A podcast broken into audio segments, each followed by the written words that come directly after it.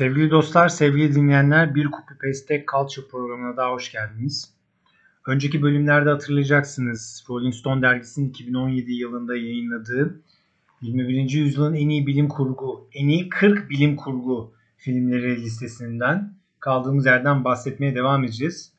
Hatırlatayım bir önceki bölümde 29. sıradan 20. sıraya kadarki olan filmler hakkında bahs filmler hakkında konuşmuştum. Onlar hakkında yorumlarımdan bahsetmiştim size. Bu bölümde de kaldığımız yerden devam edelim diyorum.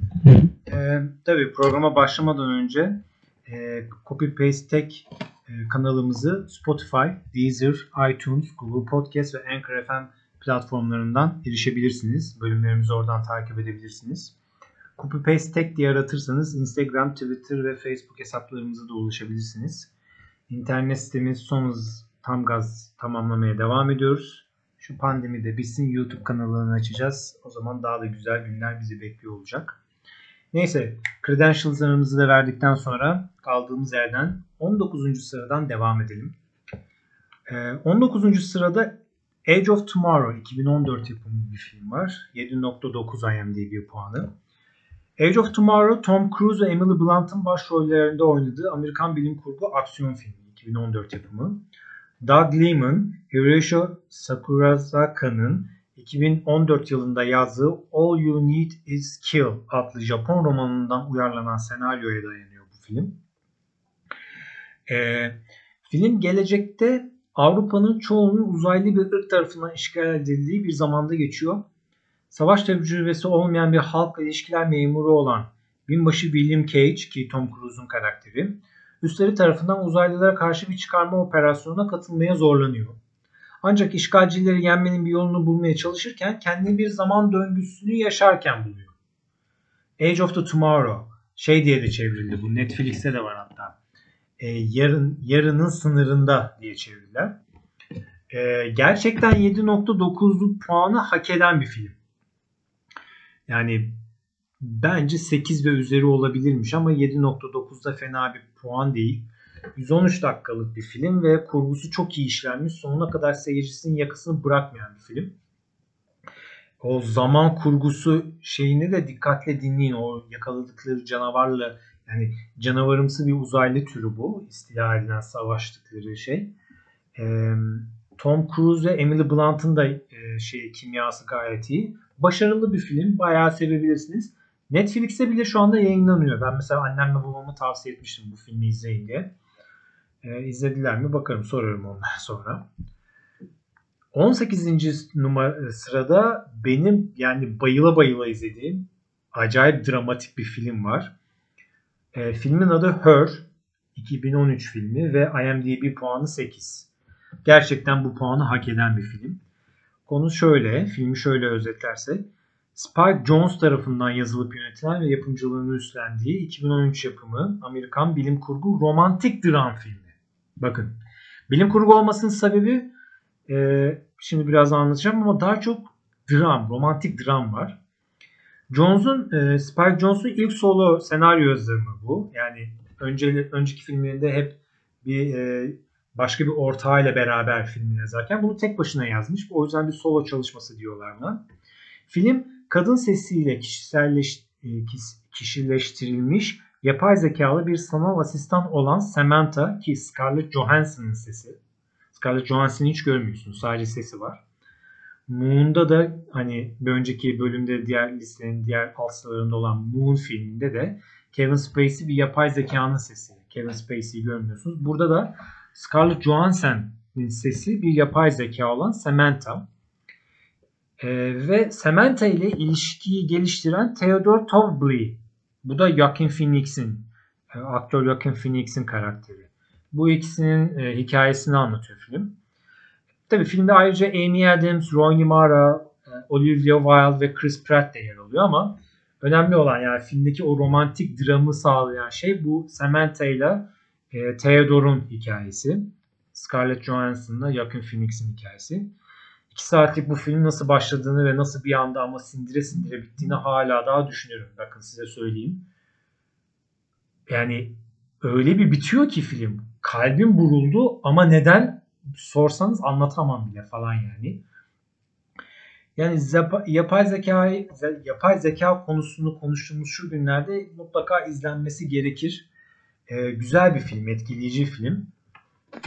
Netflix'te vardı galiba yakın zamanda koydular bu filmi. Belki Netflix'i tekrar bulabilirsiniz bilmiyorum. Araştırmak lazım ama mutlaka izleyin derim. 17. sırada benim favorilerimden biri olan DVD'si bile var bende Blu-ray olarak. DVD değil de Blu-ray olarak. 17 numarada A Scanner Darkly. 2006 yapımı. IMDb puanı da 7.1. A Scanner Darkly e, Richard Linklater tarafından yazılan ve yönetilen 2006 Amerikan yetişkin animasyonlu bilim kurgu gerilim filmi. Şimdi hatırlayacaksınız Blade Runner dedik, Minority Report dedik. Bu iki filmin ortak özelliği ne? Philip K. Dick dediğimiz abimiz. Philip K. Dick'in 1977 tarihte tarihinde aynı adlı bir romanına dayanıyor bu film. Onda da Scanner Darkly diye bir romanı var. Onun adaptasyonu biraz diyebiliriz. Richard, e, Richard Linklater'ın filmleri çok güzeldir bu arada. Hani Before Sunset, Before Sunrise, School of Rock, Days and Confused gibi filmlerin yönetmenidir kendisi. Sanırım bu onun ilk mi bilemiyorum son olmadığı kesin de galiba ilk bilim kurgu vari filmi. Film şöyle bir uyuşturucu bağımlılığı salgınının ortasında sürekli olarak müdahaleci yüksek teknoloji polis gözetimi altındaki yakın gelecekteki bir distopyada kimlik ve aldatma hikayesini anlatıyor. Ee, filmde ki, e, e, onu da söyleyelim. Filmde yani film görsel şölen bir kere tamam mı? Filmi şöyle yapmışlar. Dijital olarak çekilmiş ardından canlı animasyon, canlı aksiyon ve animasyon filmlerini kullanarak üst üste bindirmişler. Yani filmi çekmişler, üzerine animasyonu çekmişler böyle. Ona da ne deniyor bakayım? Animatörler hani animatör deniyor değil mi? Animatörler orijinal görüntüleri kare kare izleyip animasyon tekniğiyle işte buna şey deniyormuş. En, enterpolasyonlu rotoskop kullanarak e, filmi çekmişler ve nihai sonuç yani aslında filmi çekerken Richard Linklater live action olarak çekiyor. Post production'da e, kameranın çektiği her sahnenin üzerine animasyon yapıyor adamlar ve hani çiz, çizgi film gibi görünüyor ama değil. Ama çizgi film e, görsellerinde ama değil falan böyle. Çok enteresan. Ya bu tam bir görsel şölen ve filmde başrolde de Keanu Reeves, Robert Downey Jr., Woody Harrelson ve Winona Ryder oynuyor. Yani ensemble bir cast. 2006 filmi eski film ama yani mutlaka izleyin. E, şu anda da düşünüyorum da bu ben bu liste bittikten sonra Philip K. Dick hakkında sadece Philip K. Dick hakkında bir e, bölüm yapayım. Böyle olmayacak. Yani bu adamın bir sürü bilim kurgu yazarı var. Ama özellikle filmleri çeviren yani daha çok film üreten, eserleri film üreten yazarlardan biri bu Philip K. Dick. Zaten adam bipolar mıymış, şizofren miymiş? Yani akıl sağlığı da yerinde olmayan bir adam ve inanılmaz yazıları, inanılmaz öyküleri var. Bu filmi de şiddetle tavsiye ediyorum. Mükemmel bir film. Ee, 16. sırada Snowpiercer var. 2013 yapımı. IMDb puanı 7.1. Snowpiercer, e, Jacques Loeb, Benjamin Legant ve Jean-Marc Rochet'in Fransız grafik iklim kurgu romanı. Ha, tabii bunu ben nasıl okuyacağım? Le Transparence okuyamadım. Fransızcam da iyi değil ama sonuçta şöyle Fransız grafik bilim kurgu romanından esinlenerek bu filmi çekmişler. Film Bong Joon-ho tarafından yönetilmiş. Yönetmeni o ki biliyorsunuz işte House, Parasite'ı falan çeken Güney Koreli yönetmen. Bong ve Kelly Matterson tarafından da yazılmış senaryosu. Güney Kore Çek ortak yapımı film ve Bong'un İngilizce dilindeki ilk filmiymiş. İngilizce dilinde çektiği ilk film. Ya şöyle bir bilgi bile koymuşlar. Senaryosun diyalogları neredeyse %85'i İngilizce. Geri kalan %15 başka dillerde. Filmde e, oyuncuları da çok enteresan. Chris Evans, Captain America'yı oynayan çocuk. Chris Evans, Song Kang-ho, Tilda Swinton, Jamie Bell, Octavia Spencer, Go Hang-sung, John Hurt ve Ed Harris oynuyor, rol oluyor. Snowpiercer de bir trenin adı. Snowpiercer treninde küresel ısınmayı durdurmak için iklim mühendisliğinin başarısız bir girişiminin yeni bir kar topu dünyası. Kar topu dünyası şey deniyor. İklim öyle bir bozulmuş ki sürekli mütemadiyen bir kar var. O yüzden dünyaya şey Snowball Earth yani kar topu dünyası deniyor. Yeni bir kar topu dünyası yaratmasının ardından insanlığın son kalıntılarını taşıyan dünya çapında bir yolda seyahat ederken gerçekleşir. Hikaye gerçekten tek bir planda yani bir trenin Snowpiercer trenin içinde yaşanıyor ama tren diye geçmiyor. Yani bir tren bu bir ülke aslında. Ve yani insanlık şey tren hareket ettikçe trenin içinde yaşayabiliyorlar. Çünkü yani buzul çağından da buzul bir hale dönmüş dünya. İşte kar topu dünyasına dönüşmüş. Hikayemizde bu Snowpiercer yani Snowpiercer'ı Türkçeleştirirsek şey demek kar delen demek. Snow kar, piercer delen, delici demek. Ee, öyle bir e, zaten production designer ve setleri, kıyafetler de falan görsel olarak da etkileyici bir film.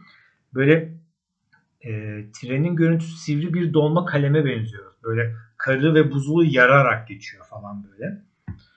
E, Chris Evans trenin ön tarafındaki seçkinlere isyan eden alt sınıf kuyruk bölümünün yolcularından biri olan Curtis Everett'i canlandırıyor. Şimdi lokomotife ne kadar yakınsanız işte aynı şeydeki gibi e, şimdiki trenlerdeki gibi birinci sınıf vatandaşlar, ikinci sınıf vatandaşlar ve kuyruk tarafında da işte üçüncü, dördüncü sınıf vatandaşlar yer alıyor.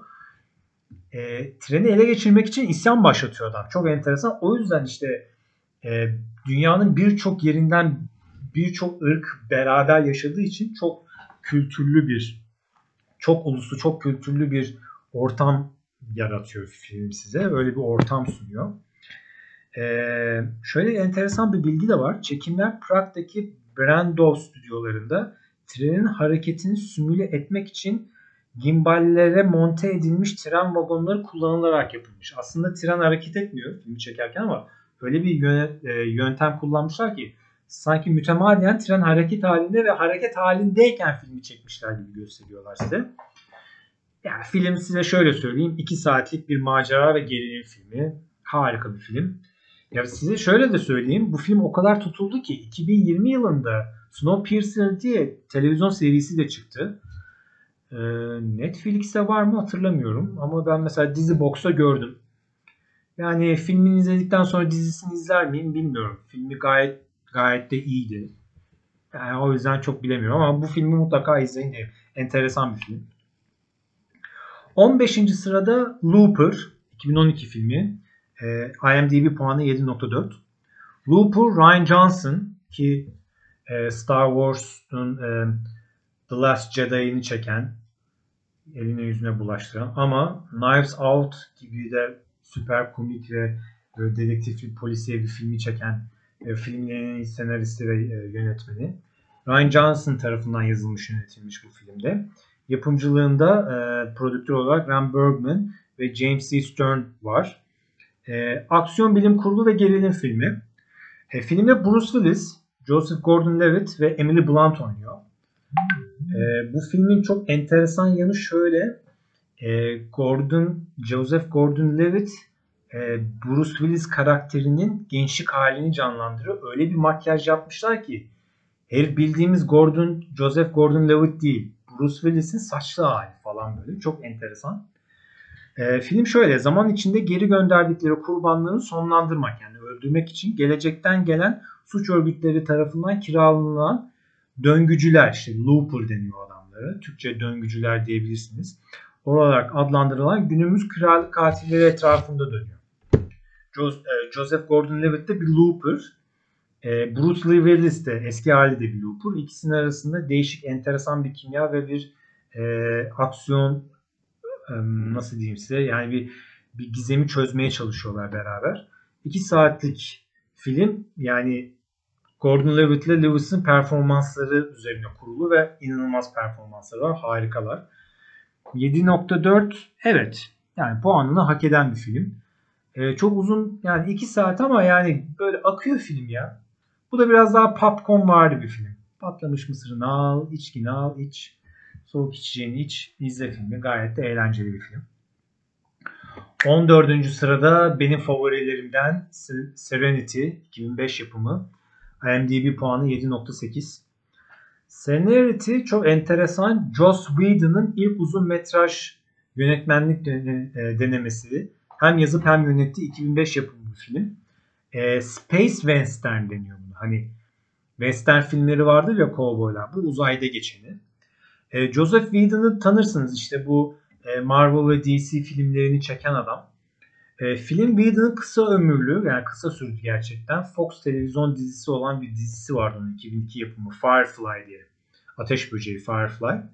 Onun devamı niteliğinde şöyle film çok e, dizi çok tutmuyor mu? Çok izlenmiyor mu? Nedir? Filmi e, diziyi kısa kesiyorlar ama konuyu tamamlamak için bu filmi çekiyor adam. Ve çok enteresandır. Filmi çektikten sonra dizi tekrar popüler oldu. E, DVD'leri, Blu-ray'leri deli gibi sattı. E, ve dizideki aynı oyuncular e, bu son filmin yani hikayeyi tamamlamak için ki bu bölümde de Seniority filminde de başroldeler. E, film şöyle 2517 yılında geçiyor. Seniority diye bir ateş böceği sınıfı bir uzay gemisi var. Tamam mı? E, geminin adı Seniority. E, geminin e, şeyi de modeli de Firefly. Ateş böceği diyorlar ona. Ve o Seniority gemisinin mürettebatının hikayesi bu. Kaptan e, işte kimdi kaptan oynayan? Nathan Fillion. Ve ikinci kaptan da e, kimdi? Summer Glau muydu? Yok. Summer Glau Seniority oynayan kızı. Neyse. E, kaptan ve ikinci kaptanın Alliance dedikleri bu gezegenlerin oluşturduğu müttefik e, müttefik yok Alliance Türkçe ne deniyordu ya? Neyse unuttum. Alliance'a karşı kaybeden Independent tarafında savaşan Birleşme Savaşı diyorlar. Bu Unification War diye İngilizce'de geçiyor. Oradaki gaziler bunlar. O savaş gazileri. Sonra bunlar kaçakçılığa, işte kargo işletmeciliğine falan başlıyor. Ve te, bu, bu, bu kaçakçılık ve kargo işletmeciliği olan hayatları tehlikeli bir sır saklayan psikik bir yolcu tarafından kesintiye uğruyor. İşte bir e, bir abi kardeş alıyorlar. E işte kızın psikik güçleri var. Abi de doktor. Bir yerden bir yere götürme sözü alıyorlar. İşte biz size öderiz, parası neyse veririz falan değil. Tabi bu e, Alliance da bunların peşinde. Bu e, abi kız abi ve kız kardeşin peşindeler. Filmde Nathan Fillion, Ellen Tudyk, Adam Baldwin, Summer Glau ve bu adamın ismi de biraz zor ya. Chiwetel nasıl okunuyor bu ya? Chiwetel Ejiofor. Ejiofor. Ya bu adamı şimdi ismini tam okuyamıyorum ama birçok filmde de görmüşsünüz. En son Doctor Strange'de de oynadı bu adam. E, bu başrolde bu oyuncular var. Yani film şöyle yani harika olmasından ziyade diziyi ilk önce izlemeden de izleyebilirsiniz. E ben mesela ilk önce bu filmi izledim sinemada. Aa bu Firefly diye bir dizinin filmiymiş bu. Nasıl bir şeymiş bu falan deyip sonra diziyi izlemiştim. Yani ona rağmen de kopukluk yaşamamışım. Yani filmde e, filmi öyle bir yapmış ki Joss Whedon zaten diziyi izlemeyenleri de kendi safıma çekeyim. Belki filmi beğenirse diziyi de izlerler amacıyla yazmış. O yüzden hani aa diziyi izlemedin film bir anlamı bir şey ifade etmez diye endişelenmeyin. İster diziyi ilk önce izleyin. Dizinin orijinal adı Firefly. Ama işte Seniority filmini izleyip de sonra Firefly dizisini izleseniz ya da diziyi izlemeseniz de bile olur. O yüzden gayet güzel bir film. Zaten 7.8 boru değil. Boşuna vermemişler bu puanı. Puanını hak eden bir film gerçekten. 13. sırada District 9 2009 filmi. IMDb puanı 7.9 ve gerçekten o puanı hak eden bir film. Ee, ülkemizde Bölge 9 diye yayınlandı. Neil Blomkamp'ın yönettiği ilk uzun metraj filmi. Blomkamp ve Terry Tatchell tarafından senaryosu yazılmış. Peter Jackson ve Caroline Cunning tarafından da yapımcılığı üstlenilmiş. 2009 yapımı bilim kurgu aksiyon filmi. E, film şöyle, Yeni Zelanda, Amerika Birleşik Devletleri ve Güney Afrika ortak yapımı bu arada. E, film Güney Afrika'da geçiyordu sanırım. E, filmin başrollerinde Charlotte Copley, Jason Cobb ve David James oynuyor. E, bu şey, hmm, Neil Blomkamp'in 2006 yılında çektiği kısa bir film var. Alive in Joburg diye. Onun böyle ondan uyarlanmış bir uzun metraj filmi bu. Film şöyle, kurgusal röportajlar, haber görüntüleri ve güvenlik kamera, e, kameralarından gelen videolar kullanılarak kısmen bulunmuş bir görüntü formatında sunuluyor. Yani siz üçüncü bir gözden film izlemiyorsunuz da hani bu işte türlü türlü röportajlar, kamera görüntüleri falan böyle editleniyor, böyle bir kolaj haline getiriyor ve size öyle sunuluyor gibi bir formatı var.